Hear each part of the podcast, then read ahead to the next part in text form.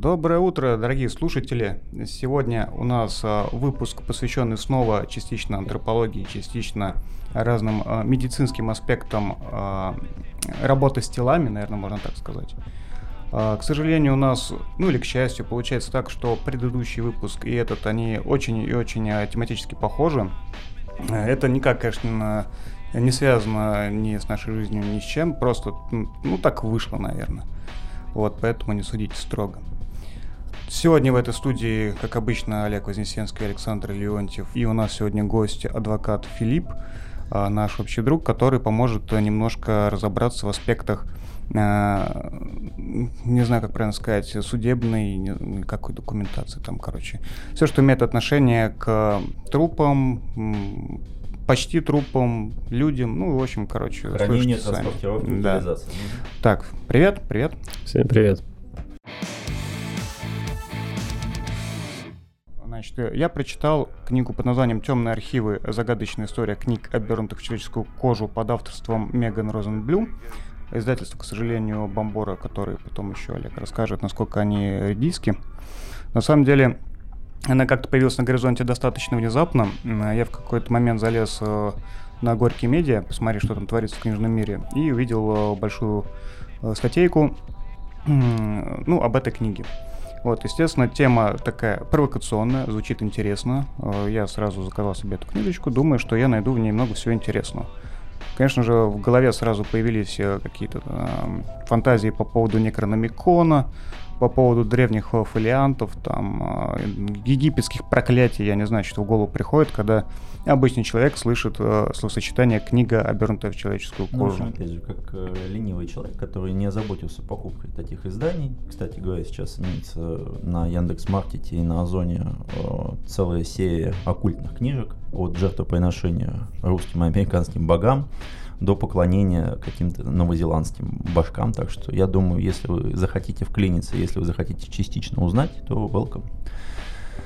То есть сама книга оказалась э, таким средней руки автофикшеном, э, и рассказывает она о том, как автор, э, пресловутая Меган Розенблум, который является медицинским библиотекарем по роду деятельности, хотя что такое медицинский библиотекарь для меня до сих пор это, некая Это знаешь, вот когда мы учились в, уни- в университете, там было пять женщин, которые ебали нам мозги. Вот это медицинский библиотекарь, которые говорили о том, что вы что, у нас у вас книга 86 -го года, она же разваливается у вас в руках. Понятно. А, в общем, ее что-то очень сильно торкнуло и на тематике именно переплетов именно в человеческую кожу. И она открыла некий свой проект. В интернете он до сих пор, э, сайт у них работает. Хотя после выпуска так не делал, чтобы закрылся, конечно. Можно присылать свои книги туда. А, Или дикпики. Да. Собственно, в чем соль? То, что в 2014 году, э, благодаря сотрудникам Гарвардской библиотеки и ряду ученых, э, изобрели метод пептидной массовой дактилоскопии, так, как, так он называется в книге. Вот Олег сейчас немножко пояснит, а, что это такое? Ну, мы начнем даже, можно сказать, не с этого, а о том, что женщина заинтересовалась вопросом идентификации книги и каким образом можно бы найти подделки, потому что ее это очень сильно будоражило многие годы, она об этом думала и так далее. Это все можно прочитать там на 100 страницах, все ее душевные метания. А, но смысл в том, что была необходима какая-либо научная база под э, верификацию. Если раньше, в 19-20 веке, использовалась, по сути говоря, микроскопия, то есть исследовались э, волосяные фолликулы у, ну, у кусочка кожи, но был очень, была очень высокая вероятность ошибки, потому что вследствие химикатов э, вымывались частицы, изменялся состав, и вследствие этого как бы сама кожа, ну, то есть э, кожа, она уже теряла свои свойства, и она могла там быть похожей там на ну, любую другую кожу любого животного. Ну, то есть независимо от того, чья кожа, процесс дубления вымывал Конечно. и сглаживал Ну, то есть черты. он не то чтобы сглаживал, но отличить было практически невозможно, потому что все особенности терялись, и ты не мог понять, чья это кожа. Ну, потому что необходимо это было для того, чтобы кожа это держалась, чтобы она была более функциональной. А в десятых годах, а, ну, в Америке, у нас это гораздо позже, у нас это уже все-таки 20-е, появился прибор под названием поточный цитометр. Это метод исследования дисперсных сред в режиме э, там, анализа элементов дисперсной среды по сигналам светорассеивания и флу флуоресценции. Потому что все такие приборы, они работают на преломление света. В частности, здесь выстраивается, по сути говоря, максимально тонко э, концепция того, чего хотят вообще исследовать. То есть обычно это используется для генетических заболеваний и иммунологии. То есть это там, допустим, какая-нибудь волчанка или злокачественное новообразование кожи и исследование организма в целом на то, какие могут быть э, экзоны у человека для определения, какой это именно рак или какое-либо злокачественное новообразование из кожи. И Розенблюм, а, то я так и не понял, она принадлежит к научному сообществу или она принадлежит к какой-то научной группе? Я так понял, что она что-то вроде вот э, научных журналистов стала. Потому что дело в том, что проточный стомер достаточно дорогая штука. А, и сейчас это совершенно не массовый поток. Ну, то есть у участников это массовый поток, все-таки в каких-то государственных э, медучреждениях это более-менее эти исследования, которые необходимы. И вследствие этого, то есть она, скорее всего, прикреплена к какой-то научной группе, у которой есть этот проточный цитометр, и поэтому они разработали эту систему дактилоскопии, то есть они берут образец этой кожи и полностью выстраивают его матрицу, можно сказать. И по матрице можно уже точно там с вероятностью 90 с чем-то процентов выявить то, что эта кожа является человеческой. Ну, по определенным белкам, да? Да, да, да, именно по белкам. Потому что ты э, гораздо, тебе гораздо проще выловить белок, нежели выловить э, там какой-то участок кожи, который был не поврежден химикатом. Я, кстати, сейчас понял то, что, наверное, я могу тоже так делать себя на работе. У меня есть такой прибор, называется фишероскоп. А, в простонародье это рентген-флюоресцентный спектрометр. Мы, мы там смотрим, правда, не кожу, а всякие металлы, сплавы и прочее. Ну тут вопрос то, что ты смотришь на длину волны же. Ну, я так понимаю, то, что он раска... ну, раскладывает по спектру тех веществ, которые, ну, из их веса, то ли молекулярно, то ли еще какого-то. Да, да, да, да. Вот, ну, типа, звучит как один и тот же метод. Ну, вопрос, да, то есть я просто не знаю, как у вас, поэтому не могу ничего перед этим ну, сказать. К сожалению, я тоже не могу рассказать детально, как он работает, я просто знаю, что он есть. Потому что иначе через 15 минут за нами полетят, понятно. Да. А, ну, окей, да, то есть... А, технология, технология железная. появилась. Ну, в смысле того, что технология не фуфло. Давай, давайте мы скажем так, то есть это не как не стандартная отмазка, что у нас есть метод, и по нему мы работаем на 100%. Четко мамой клянусь. Ну, типа, да, то есть с течением времени появилась все-таки технология, которая может практически с стопроцентной достоверностью говорить э, ну, человеческое да. или нечеловеческое. Естественно, когда она начала весь этот процесс, то есть, ну, представьте, да, вот бахнул в голову, а дайте-ка я проверю все вот эти книги. Но очевидным образом, что книги такого образа существуют, э, наверное, только в двух местах. Это либо какие-то э, богатые государственные библиотеки, где это хранится в секретной зоне, либо частные коллекции каких-то ну, аристократов, богатых людей или еще. Ну, короче, частные, частные библиотеки. Музей? А, да, ну, и музей, и частные библиотеки. Угу. И вот она, значит, начала рассылать письма э, с тем посылом, что не хотите ли вы проверить э, ваш томик вот в наличии, предположительно сделанный из человеческой кожи. Ну и понятно, у людей тоже некоторые с радостью соглашались, кто-то наоборот э, не соглашался, потому что пока это не доказано, всегда есть некоторые флер загадочности А, и всегда можно людям говорить, что это действительно человеческая кожа, и э, совестью не страдать. А, поэтому до сих пор, по-моему, на момент вот 20, 21 или 20 года, я точно не помню. 20 Подтверждено 17, да? Да, 17. 17 книг человеческой кожи, вот, из всех. Но, правда, я так понимаю, она пока только США брала, и Британия, может быть. То есть это не весь мир. Есть куда стремиться. Ну, я бы так сказал, можно было обождать с выходом книги и все-таки собрать побольше материала, но это, я думаю, мы скажем попозже.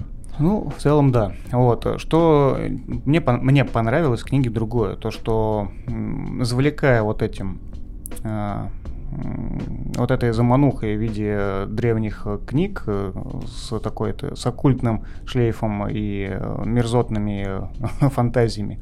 А, автор рассказывает про, в принципе, становление врачебной этики, а, говорит э, о некоторых особенностях ну, препарирования и законодательной системы там 18-19 веков, которая относилась как и к врачам. Ну, на тот момент понятно, что врачи, они были, ну, как бы не такие, как сейчас. Вот, то есть наше восприятие медицины текущей, оно очень сильно, очень сильно отличается от того, что было там три сотни лет, две-три сотни лет назад. Начнем, наверное, с того, то, что известны ряд точных случаев, которые могут, ну, знаете, как этот рисунок построить по точкам, да, вот это являются реперные точки, которые на слуху, ну, у всех людей, которые интересуются темой. Например, про убийство Берком и Хэром 16 людей в своем так себе, скажем, райончике а, для того, чтобы продать их а, тела местным врачам, доктору Ноксу, насколько я помню. Это звучит, ну, это, ну, этот случай называется как Уэстпортерские убийства. Вот, в Википедии даже статья на эту тему есть. И они стали настолько, даже не стали, а настолько выросли в массовую культуру, что по ним снимали и фильмы, и писали книги, и как только не обсасывали. Ты как... вот об этом знал до того, как прочитал? Нет. Ну, как бы очень отчасти. Я не концентрировался на этом случае с точки зрения вот э, врачебной этики и прочего. Я тебе объясню, откуда я это знал. А, во-первых, есть фильм Body Snatchers, который я посмотрел ошибочно, думая, что это что-то про инопланетян. А, ну, такой тоже, кстати, есть. С таким же, в общем-то, названием. А, и о Ноксе, о докторе Ноксе писала ну, как написано в книге Лиза Ро, э, Рознер в «Анатомии убийства», а еще, а еще э, Стивенсон, Нил. Роберт Льюис, который Жаль. написал «Остров сокровищ», он написал рассказ, э, который ну, как бы базируется на вот этом случае. Рассказ называется «Похититель трупов», и отражает, в принципе, некоторый, э, некоторый страх и проблематику массового повального увлечения выкапывать трупы, чтобы их продать в разной степени разложения и э, имея на это разные законные основания. Вот. А из-за всей этой темной истории, ну, потому что, как бы вкратце, что, э, был врач зажиточный, который платил большие деньги за привезенный ему труп, потому что они нужны были ему для э, обучения, для препарирования показательного, ну, как тогда любили делать в анатомических театрах, да. Если, ну, наверняка вы все видели картину, по-моему, Рембрандта «Уроки доктора Тульпа», где такое тело разложенное, скрытое, и вокруг куча э, лиц заинтересованных мужей почтенных. Вот я примерно так от себя представляю. А, для этого он платил хорошие деньги и совершенно не заботился ни о том, откуда пришли эти тела, ни о законности этого. Ну, есть тело, вот вам деньги, все остальное проблемы не мои. А тела появлялись, э, как сказать, не случайно. То есть вот эти двое аферистов, они в своем квартале при, при, придушивали или иным методом малозаметным убивали своих э, соседушек. Вот, ну, как правило, которые не могли сильно сопротивляться, то есть это старики, пожилые женщины, там, э, дети. Я ну, почему-то вспоминаю этот э, приключение капитана Врунгеля, эти читадейты, которые там стреляют на пистолета. Бандито, ганстерито. Ну Поддушивали. Жулики. Эти, походу, от них не сильно отличались умом. А, вот, и доктор Нокса не удивляла, почему они как бы без следов разложения, почему они как бы имеют все-таки следы насильственной смерти. Э, ну, то есть э, этот вопрос этики совершенно его не волновал. Но этот вопрос волновал горожан, и поэтому против него было масс... ну, направлено некое массовое возмущение, и Вальтер Скотт даже в свое время возражал против э, чтения доктором Ноксом статей в Королевском обществе Эдинбурга. А, ну и в целом его коллеги по цеху не очень долюбливали, потому что из-за него ну, к профессии стали относиться с некоторой долей скепсиса, я бы сказал. Но с другой стороны, я думаю, что он был более эффективен, эффективен чем его коллеги. Да, вот э, как это не парадоксально, то есть только благодаря вот этим темным делам и э, подобным им медицина смогла сдвинуться чуть дальше, а из-за этих событий, из-за резонанса были внесены ряд дополнительных законов, которые регулировали взаимодействие врачей с трупами. То есть, э, ну, почему, почему врачи скупали тела, да? Потому что достать их легально было гораздо тяжелее. То есть это настолько там... Ну, слушай, если вот долго не вдаваться в подробности, книжка же есть по этому, про лекаря, и была экранизация по поводу того, что там на Древнем Востоке, если я не ошибаюсь, э, ученик лекаря приходит к этот Ибн Сине и там был запрет на вообще разделку трупа, ну то есть полный, то есть нельзя было разделывать человека, чтобы понять там, что там происходит. Поэтому они ошибочно считали, что там несколько кругов кровообращения, там типа их 5 или 6, в сердце находится с другой стороны, что нужно пить мочу, чтобы был, так сказать, баланс жидкости и так далее. Ну, такие до сих пор врачи есть. Ну да, да, да, называются гомеопаты. А, а так, э, когда, ну, а вот этот ученик, ему разрешили, там, ну, там, уже там, по смерти, там, вследствие сюжетных поворотов, он скрыл человека, и там все совершенно по-другому. Поэтому он там начал создавать атлас. Его чуть не поедали, э, скажем так, забвению, если бы император не заболел, там был, судя по всему, аппендицит, если я не ошибаюсь. Вот, то есть, ну, будем честны, что все-таки медицина, она очень сильно шагает вперед из-за извращенцев, я бы так это назвал. Ну, так же, как мы, если мы начнем считать там про Вторую мировую войну, какие были эксперименты. Ну, другой взгляд. Да, да это как раз вот э, вторая, вторая сторона дела, э, почему было тяжело доставать трупы. В те времена действительно существовали некие социальные, культурные и прочие обычаи, которые говорили о том, что что-то делать с человеком после смерти – это святотатство. То есть э, человек, главное, чтобы он вот в гробике уехал под землю и приблизился к Богу. Вот. Скрывать его это считалось актом а, как это называется, мента, ментальное изнасилование, а, короче, надругательство, надругательство над трупом, этого не хотел никто, этого боялись, и это было противопоказано для, ну, как, это использовалось для устрашения, э, когда казнили преступников. Как это случилось э, с Уильямом Кордером, который убил, ну, в деле так называемого Красном амбаре, это 1730 год, по-моему, там в, в городке э, в британской какой-то провинции. Убил, закопал любовницу в амбаре, обещая всем, что она не женится и уедет в далекие края. Ну и кормил всех сплетнями, что она как раз уехала, и с ней все хорошо, а я просто тут вот немножко остался поработать. Вот знаешь, вот если мы будем говорить о книгах человеческой кожи, то это такая прямое прекрасное шоссе, то ты сейчас где-то в деревне Будькова. Ты куда повернул-то? Я говорю о том, то, что э, поскольку этот случай был тоже очень резонансный среди населения, то было принято решение не просто казнить повешение, через повешение этого преступника, но сразу а, на виду у людей, чтобы его забрали врачи для препарации. Ну там да, там то, что органы скидывали, и потом они еще как в, это, в «Любовь, смерти робота», «Смерть гиганта». И потом органы еще растащили mm. все местные жители, бла-бла-бла-бла-бла. Ну это понятно. Но мы же про кожу.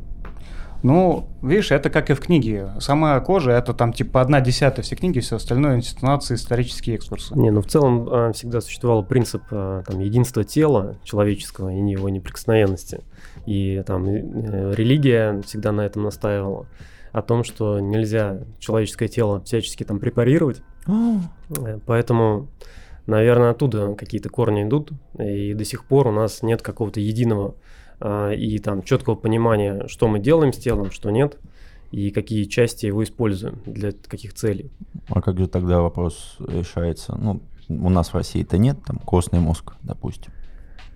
А, ну, если говорить про правовое поле, да, да. то м, даже там в развитых европейских государствах э, до сих пор нету какого-то э, единой концепции, так скажем, э, правильного использования этих частей, э, частей тела, да, там, или э, органов тканей. А, есть какие-то общие принципы, из которых выводится э, необходимость их использования и применения. Например, необходимо получать добровольное согласие там, пациента на вмешательство медицинское, в том числе на изъятие каких-то частей. При этом, условно, там судебная практика вырабатывает подходы в зависимости от нужд общества. Например, э, в американском правопорядке э, ряд дел э, рассмотрен в пользу медиков, когда там, стволовые клетки, по-моему, используют для производства каких-то препаратов. Mm, и впослед... впоследствии семьи обращались с исками пытались искать эти деньги за использование, соответственно, генетического материала. А стволовые клетки кого и кому? То есть это от мертвого человека или как? Или от живого человека? А, там Откуда обращались наследники, поэтому... А, в этом плане. Да. Угу. То есть, во-первых, там содержится генетическая информация, да, о всем роде, по сути, человеческом. А, ну, вернее, о всем не, не роде человеческом. Но род, род, который именно как семейный. Да, семейный mm род. Поэтому и суды зачастую говорят, что да, э, там, тело, оно неприкосновенно, но э, с учетом того, что если мы будем э, всех наказывать и со всех взыскивать там деньги за, за использование человеческих частей, то это нас там как человечество приведет в тупик. Поэтому для развития науки нам необходимо э, ну, отказывать да. в удовлетворении таких исков. Ну, да, Я, да, кстати, слышал э, некую позицию вот относительно как раз американских вот этих вот э, прецедентов, о том, что говорили, что можно не регулировать обращение тех частей человеческих тел, которые, ну, грубо говоря, быстро регенерируют. То есть волосы, ногти, там еще что-то. Да. Ну, условно говоря, ты отрезал ноготь, да, тебе от него не, не, это, не тепло, не холодно, как бы, ну и хер с ним. Да, в Англии, например, отдельно э, есть, э, установлено уже законодательно, что, да, волосы, ногти, также, по-моему, гаметы, что-то еще. Э, ну, кровь, наверное. Да, кровь. Э, ну, в общем, все, что активно используется в обороте и давно уже устоялось. Например, нельзя же там каждый раз брать согласие на то, чтобы подстричь человека. Вот, ну да. Ну, то есть, представляешь барбершопы, как они в торсо ее перекидывают. За каждый волосок. Ну, Будьте любезны. килограммами. Нет, ну тут да, вопрос достаточно интересный. Ну, в частности, ну с кровью это все равно идет добровольное согласие, потому что мы ее сдаем, вследствие этого мы подписываем бумаги. Но тут еще вопрос то, что мы дополнительно исследуем себя на момент того, чтобы у нас не было гепатита ВИЧ-инфекции. Вот. То есть по поводу органов вообще достаточно много вопросов, а по поводу исследований, особенно в России, тем более, потому что обычно, когда подписывают бумаги о добровольном соглашении, ну то есть использование данных, то многие же не читают контракты, и многие государственные организации сразу на всякий случай включают то, что вы еще можете быть еще и в научных изысканиях, если что. Это вопрос не к органам, а просто даже к тому, как у нас продвигается наша научная база. Она, то есть неофициально все нормально, то есть ты собираешь данные, там, ты да, делаешь всех анонимными и так далее, но если бы наши пациенты были бы более адекватны в правовом плане, то, по сути говоря, наверное, процентов 70 нашей медицинской статистики можно было зарубить. Почему? Потому что неизвестно, откуда они берут цифры. Ну, то есть а, эти цифры абсолютно неправомерны. Их нельзя использовать так-то, если честно.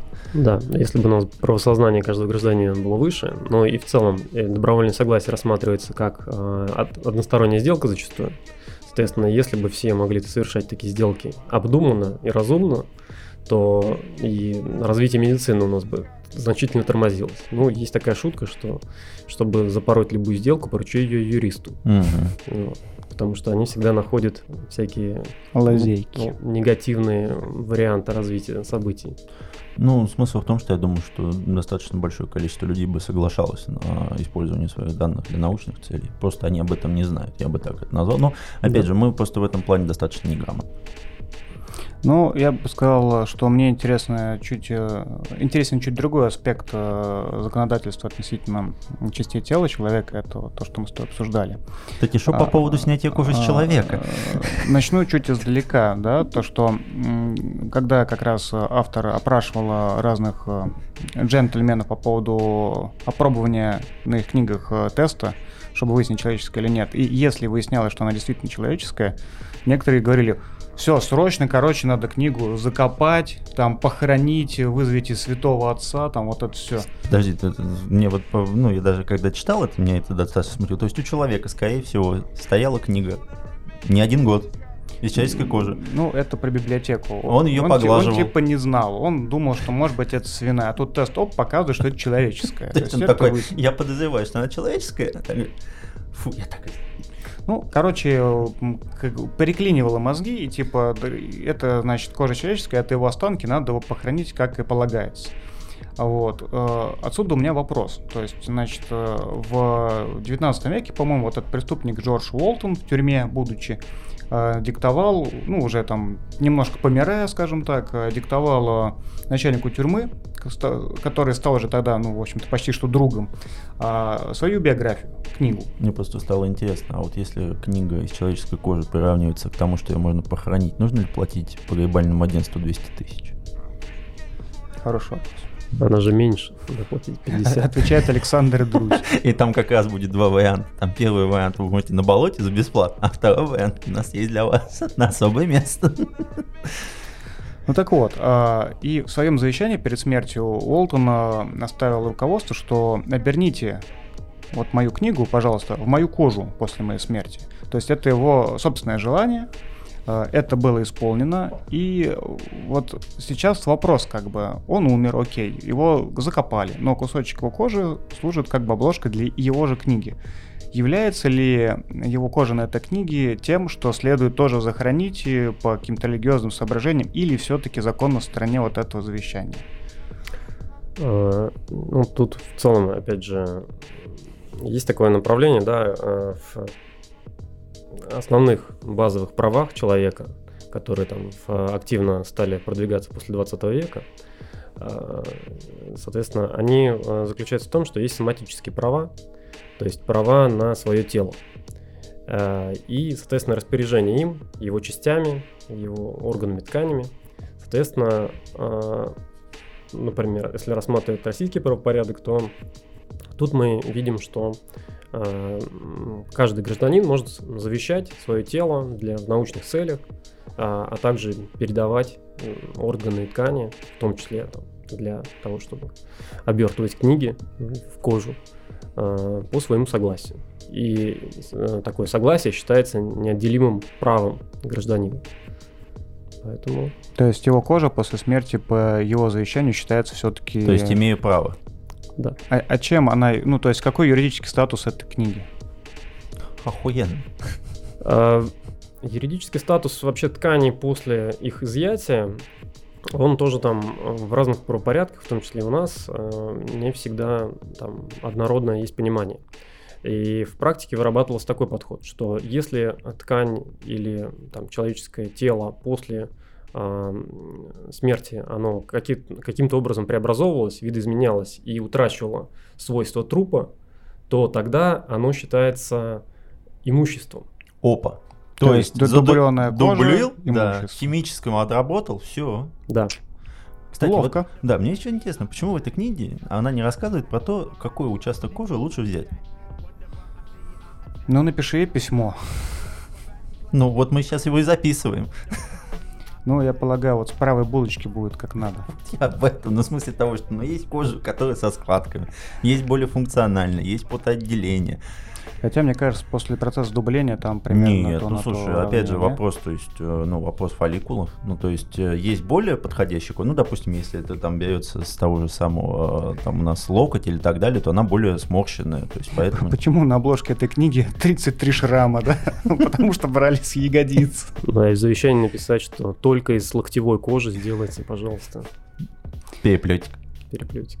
Да, ну ладно, тут тогда идем чуть дальше. Э, в книге опять же упоминается, ну, уже в наше время, по-моему, в, в 2010-х. Десятых годах, да. Вот, один чувачок открыл э, собственный бизнес э, такого рода, что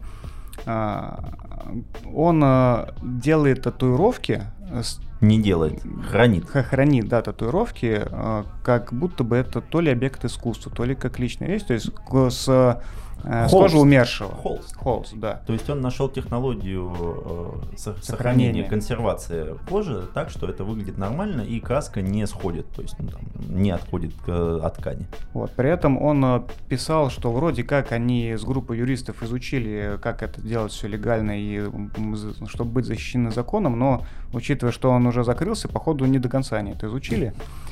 А, тут уже перехватывают эстафету другие люди. Там был еще один какой джентльмен, я потом в шоу-нотах, может, запишу, а, если не забуду. Он а, заключил договор с каким-то известным художником о том, что тот на его теле, он же холст, изображает свои какие-то крутые рисунки, но после смерти э, кожа с этого джентльмена будет снята и помещена в какой-то музей, по-моему, и будет являться собственностью то ли музея, то ли этого художника, что-то такое.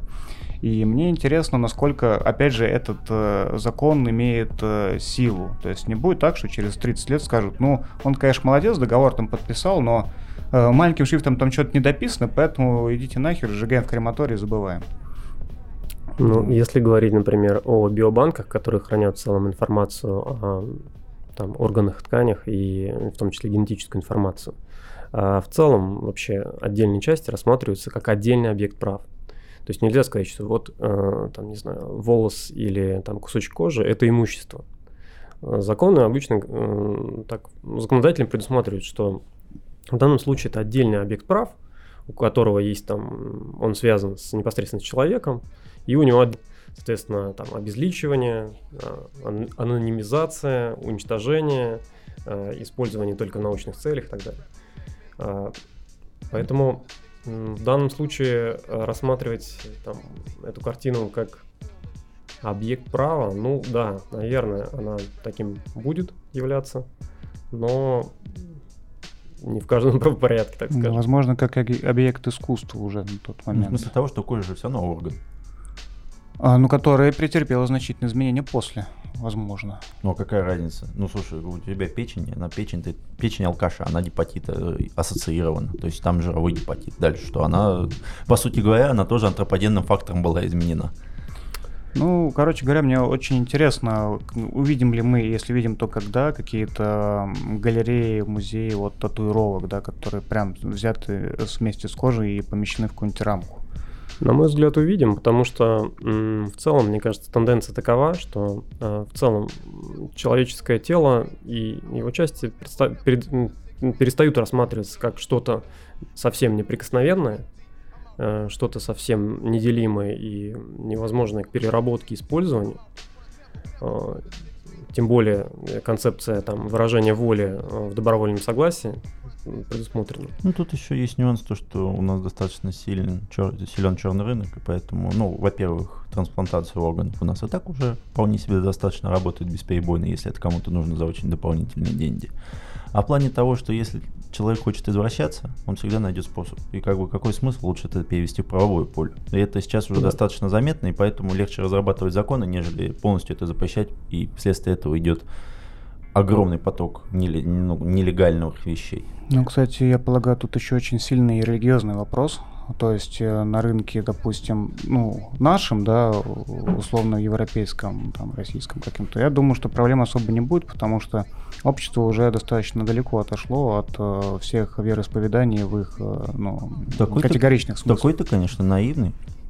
Э, ну, нет, я немножко про другое, то, что почему считаю, что там надо хоронить, да, и вообще вопрос смерти, он э, несколько табуирован и урегулирован, потому что, ну, это еще, если помнишь, в каком-то подкасте тот же Юрий Вафин говорил, что э, есть мнение, что тело, как бы, как и душа, они нам даны в аренду Богом. Вот, и будь любезен, после того, как откинешься, ну, сдай товар обратно. Поэтому Оплати надо, аренду. Да, обязательно его надо как бы вернуть, иначе плохо будет.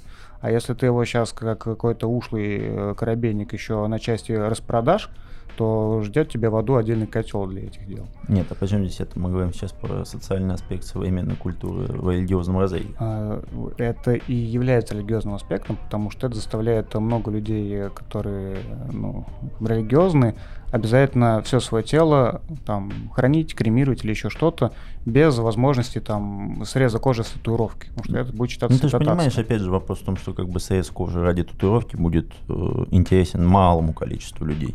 Ну, по сути, мы возвращаемся к старому извечному вопросу. А, это противостояние науки и религии. В таком и в этом ключе тоже. Там, условно, если посмотреть э, наш любимый киберпанк, да, когда в дальнейшем рассматривается человеческое тело, и мы видим, что э, полностью оно может быть заменено на кибернетические там имплантанты или... Киберкожа. 3000. Да, отдельные шеллы. Соответственно, вот как они будут рассматриваться? Ну, знаешь, это еще напоминает э, тот это теоретический вопрос про корабль Ноя, по-моему, что если со временем э, по каждой детальке заменять, то после полной замены останется ли это все тот же корабль или, или да. не останется? Да, этим вопросом сейчас задаются все инженерные работы аэрофлота. Особенно остро. Да, но к телу, если говорить применительно, то у нас же также э, оно меняется постоянно. И клетки э, заменяют другие клетки. То есть э, человек, который был там в начале пути, в конце пути, он совсем другой. Ну, ты знаешь ли, там я возьму твою печень там или так далее. Нет, ну тут это все-таки немного иначе. То есть у нас есть эпители, это понятное дело, но у нас есть и функциональные ткани, ну там, допустим, это почки, печень, сердце и так далее, у которого это клетки, которые как бы особо не делим, но нервная ткань там вообще как бы все, до свидания.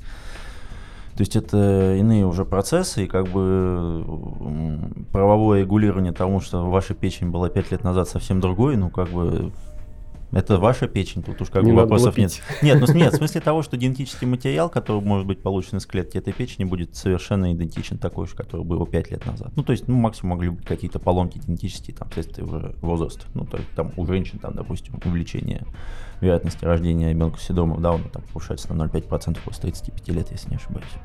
Ну, раз мы эту тему уже про религию затронули, давай тогда перейдем к Левистросу и про крематориум, что там очень близкая тема. Левистрос и крематорий, прекрасно. Как Гарри Поттер и тайная комната. Ле- Левистрос и крематорий, да. Кто же такой Леви Стросс? То есть это французский этнолог, социолог, этнограф, философ, культуролог, создатель дохера каких-то очень странных книг и так далее. Страшно представить его анкету. Да, Резюме. Не, немного слов о себе. Да, на HeadHunter такой просто. Вот такой. А, Но, по сути говоря, это замечательный писатель, обладающий академическим строем ума и поэтому умеющий еще писать так, что от этого не засыпаешь. Э, У него есть несколько сборников эссе. Один из них это «Все мы каннибалы». Это эссе там около 200 страниц. И это замечательные рассказы о том, что наша культура, по сути говоря, она движется не то чтобы по кругу, но это такая спираль туда-сюда обратно. Потому что у нас могут быть какие-либо технические мощности, у нас может быть автоматизация и так далее, но при этом, что самое главное, эти повести, которые он рассказывал, ну, то есть его статьи, они были где-то написаны в периоде от 60-х до 80-х годов. А, И вследствие очень длительного изучения народов майя, а, народов там, Португалии и так далее, то есть он, э, Клод рассказывает о том, что технические мощности были еще там за несколько тысячелетий до нашей эры. То есть там были каменные раскопки, там были карьеры, там была э, логистика, которая переплавляла там, допустим, э, руду в какие-то сплавы и так далее, ну попытки этого делать. То есть все это и так было. И социальные конструкты были, в общем-то, ну, наравне с нашим обществом. Просто сейчас мы стали более автоматизированы, наши социальные слои стали такими более нагружены вследствие того, что цивилизация дала нам ам, а- а- относительное отсутствие выживания. И поэтому, ну, мы скорее идем куда-то вправо, нежели вперед, поэтому тут уже другой вопрос. И, естественно, основная тематика книжки это про каннибализм. Ну, не, не основная, но все-таки каннибализм и отношение человеческих слоев друг к другу.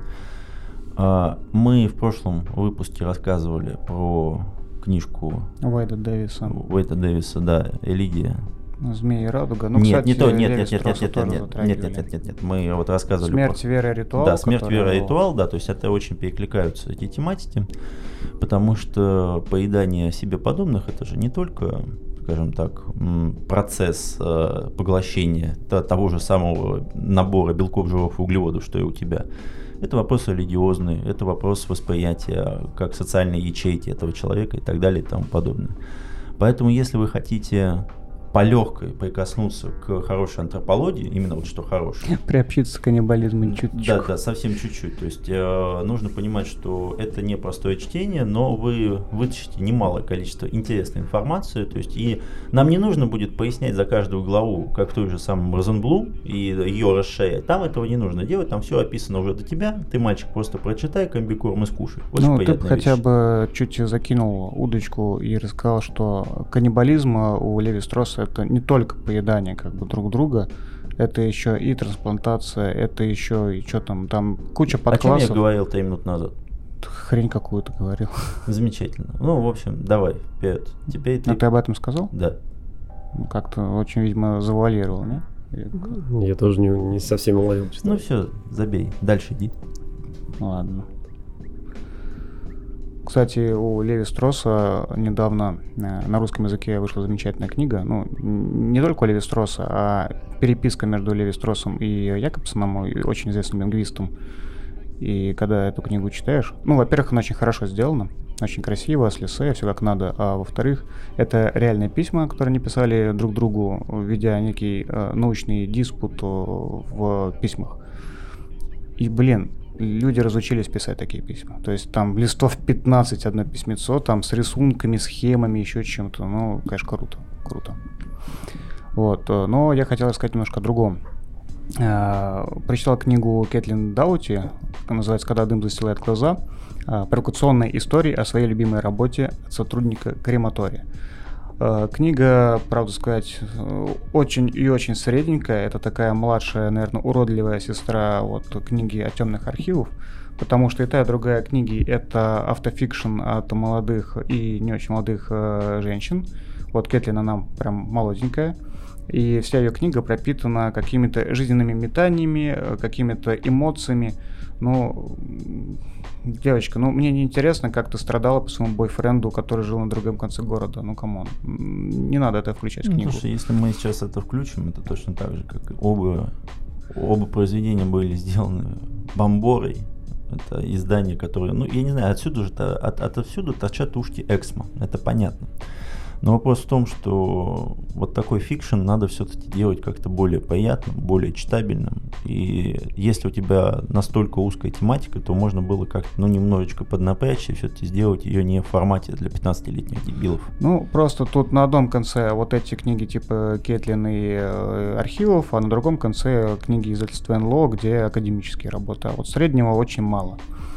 А, ну, возвращаясь к книге, а, тем не менее, да, коротко, книга рассказывает, это, ну, как я уже говорил, автофикшн, то есть, по сути, биография девочки, которая э, в детстве пережила травму, видела смерть, видела всякое дерьмо, и после этого немножко по повернулась на теме смерти и э, около.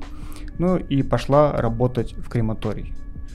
А, в крематории, ну, как а, она пишет, чтобы глубже понять э, смерть э, и избавиться от вот этих травм детства, ну и типа стать нормальной. Нормально да. она так и не стала. Да, и в крематории было жарко, да? Вот. А. Она описывает э, работу крематория, как действительно все это происходит. Это довольно-таки интересно.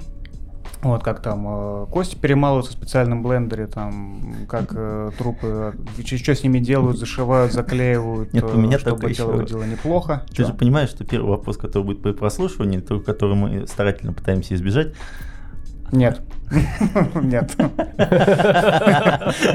Ну, в общем, вот, если у вас в голове, да уже вот сколько минут, давай на 20 или 30 вертится, вот этот именно вопрос, который вы думаете, ну, ответ вы услышали. Как, Нет. Как там сотрудника морга уволили, потому что он всегда пинал хуи, да?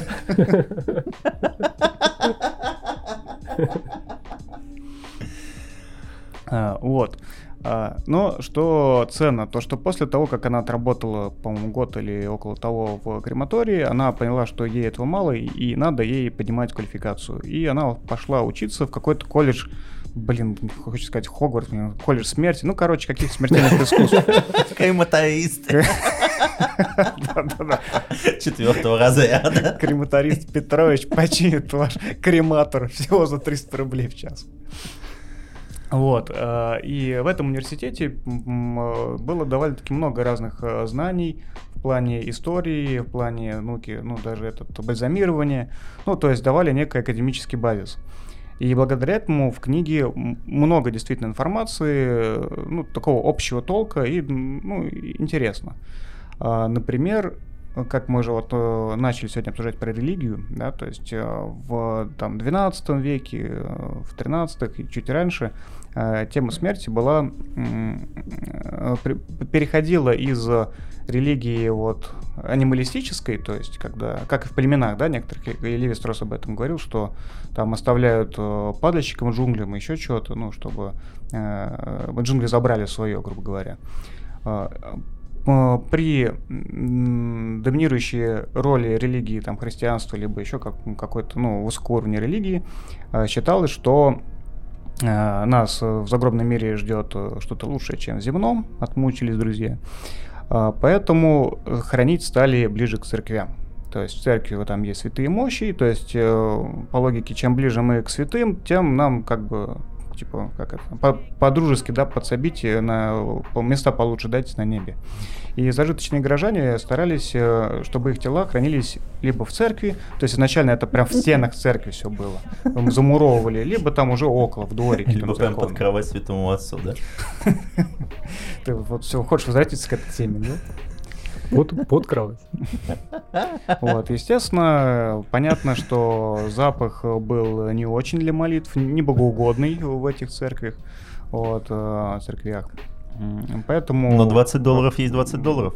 Поэтому потихоньку начали, конечно, закапывать, потихонечку там начал этот процесс обрастать более технологическими разными э, операциями, я не знаю, как правильно назвать. А, церковь и церковные дворики, и церков... ну, то есть инфраструктура церкви при этом была чуть ли не доминирующей. То есть в церковном дворе были ярмарки, проходили, проходили всякие э, лекции публичные, то есть это был центр культурной жизни. Потому что вот в 12-13 веках церковь была всем. Ну, если вы помните, то и все точные науки, и физика, и математика, она тоже пошла, в принципе, из э, церквей, из храмов. Ну, что ж тут далеко ходить, если известный Тринити колледж, да, в котором там и Лаплас, и Ньютон, и все были, они, ну, как бы они э, пришли из религии изначально. А, самое забавное то, что в 1231 году в Руане, ну, совет Руана запретил танцевать на кладбище под страхом отлучения от церкви. Я просто как прочитал, такая, в общем ничего не изменилось. Потанцевали и отлучились, так сказать, на некоторое время.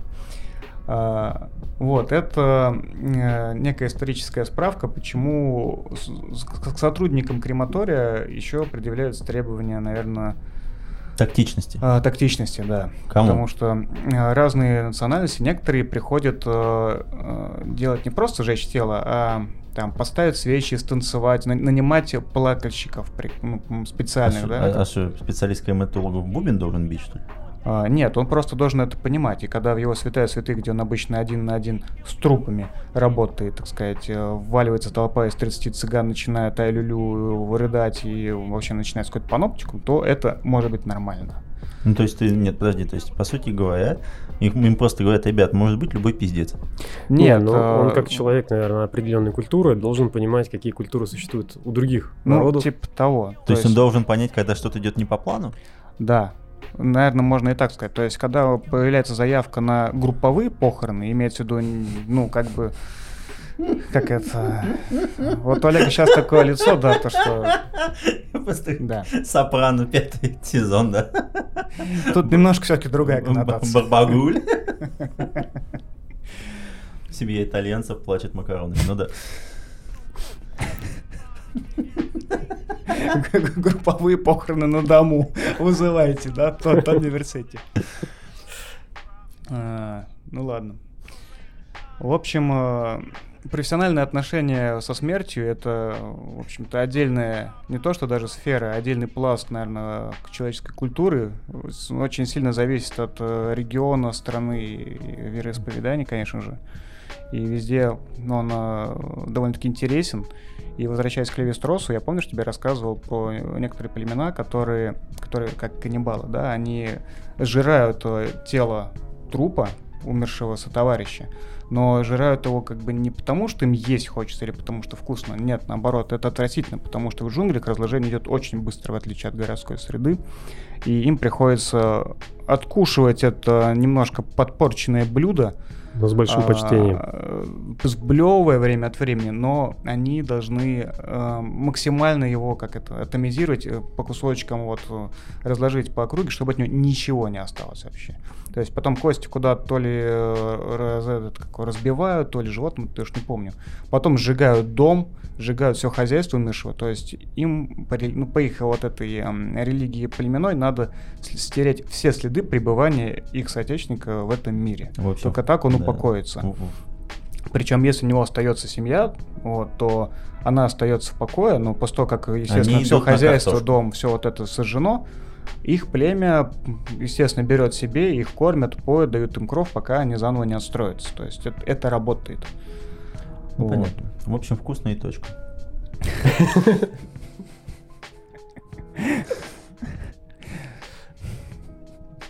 Тут э, я почему-то вспомнил Ходорковский, да, Барак Обама, да. Вот.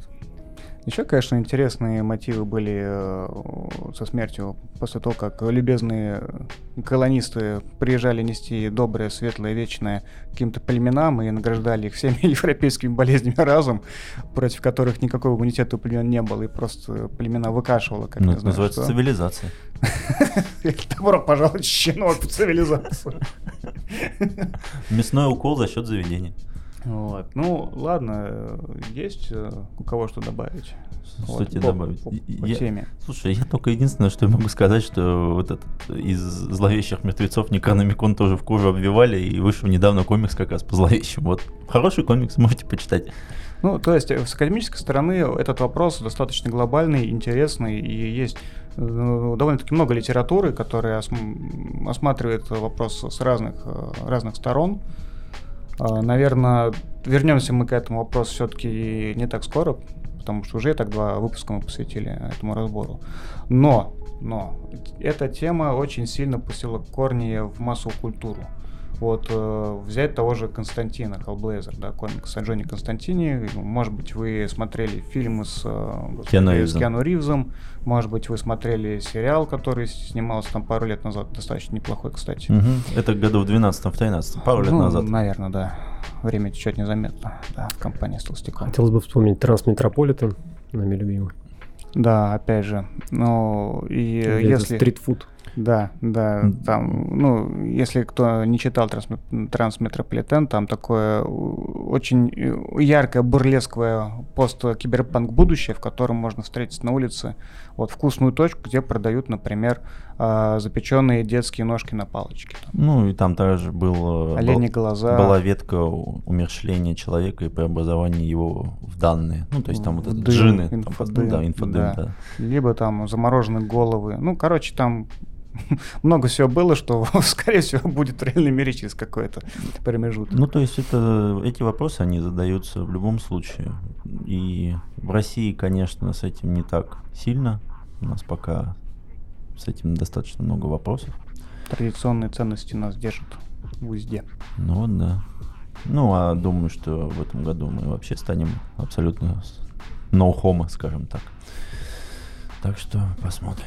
Вот. А в Константине вообще, в общем-то, все сюжеты крутятся вокруг отношений со смертью, каких-то ритуалов и загробной жизни. И сделано это достаточно качественно. Это очень крепкий нуар с религиозными мотивами. Да, и сейчас как раз вышел у нас в издании четвертый том, Хараист. Да, название для меня, конечно, великолепно. Специально для Олега выбирали. Да. Это сборник, сборник разных выпусков от разных авторов с разными художниками о Джоне Константине. Да, а так как Dark Horse пока что временно выбыла из нашей страны по причине дисквалификации, то я думаю, в ближайшее время мы ничего новенького не увидим по этой теме.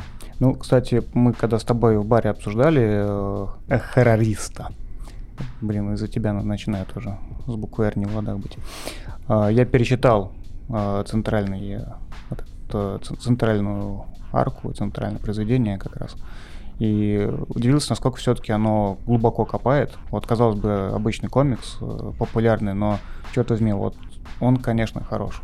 То есть вот э, принятие через боль вот этих всех э, страданий народа и как это все визуализировано, это очень круто. Ну да, но у людей, наверное, были какие-то амбиции, им было интересно. Не то, что сейчас выходит второй том «Бэтмен. Металл смерти», от Да. которого просто орут все от ужаса.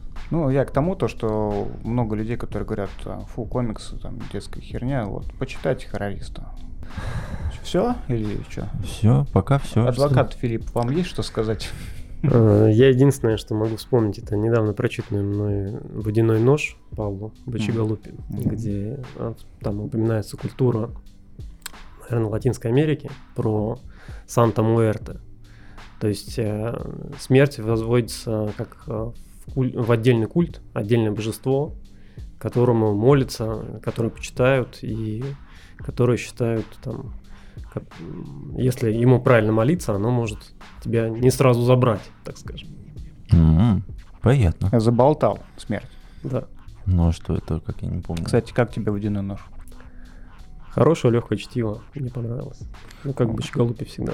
У него есть, кстати, некоторые акценты именно о каких-то э, ну, мало описанных э, в фантастической литературе народах. Это в выпуске и статье, где я про короткие рассказы э, вещал, как раз оттуда взял рассказ Пашо про вот, что-то похожее на арабских каких-то Мудрецов. националистов и мудрецов, да.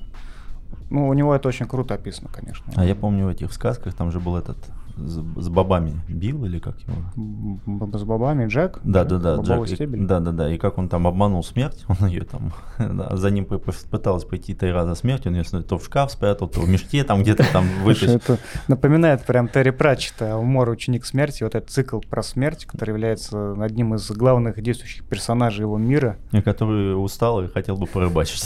Да-да-да. Ну вот смерть Терри Пратчета прям очень классная. И пишет только капслоком, выразительная. Да.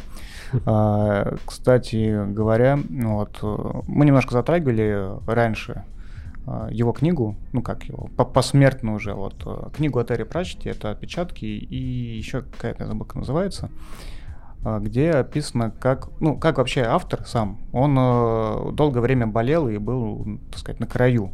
И как он выстраивал свои личные отношения со смертью. Ну и поскольку у него есть такой персонаж проработанный, и когда ты читаешь его записки, ты видишь, что он на самом деле с вот этой смертью уже давно, и очень давно в дружеских отношениях. И это очень интересно наблюдать, как человек вот э, смирился как-то на короткой ноге с тем, что будет. Чудно. В общем, еще один выпуск оптимистичный закончен к концу.